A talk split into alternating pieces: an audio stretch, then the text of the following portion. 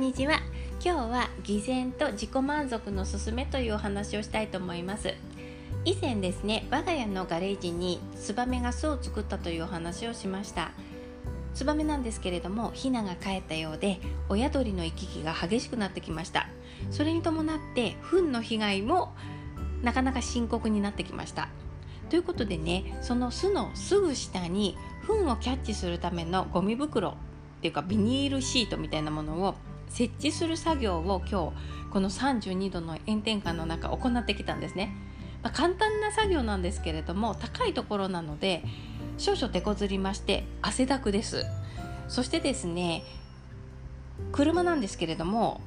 その巣のすぐ下に車が止めてあると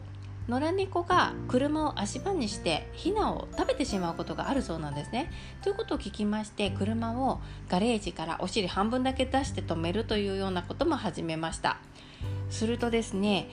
車の乗り降りがすごく大変なんですよドアが半分ぐらいしか開かなくて体を細長くして入らないといけないという不便が生じるようになりましたなので車を使うたびに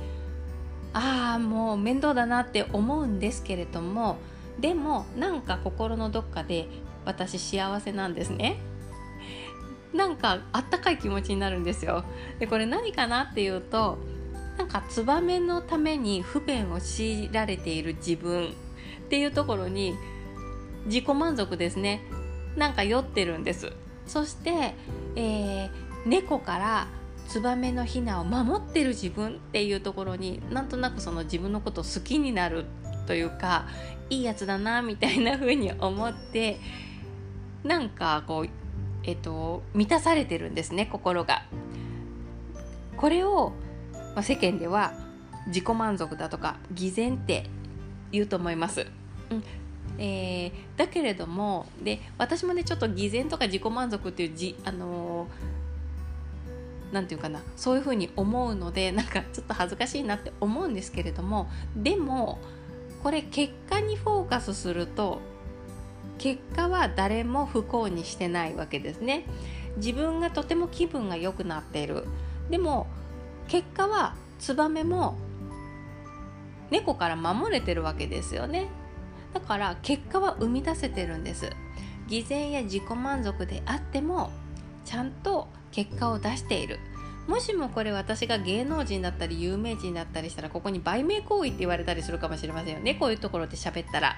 だけれども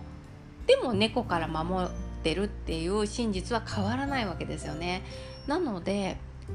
結果を見たら結果オーライなんじゃないかなって思うんですね。例えば自己満足偽善売名行為こういったプロセスって関係ないんじゃないのかなって思いました。なのでこういったえっと、自己満足だとかこういった言葉がもうちょっといい意味合いで使われるようになったらもっともっといい行動とか、えっと、人って取りやすいんじゃないのかななんて思った昼下がりでした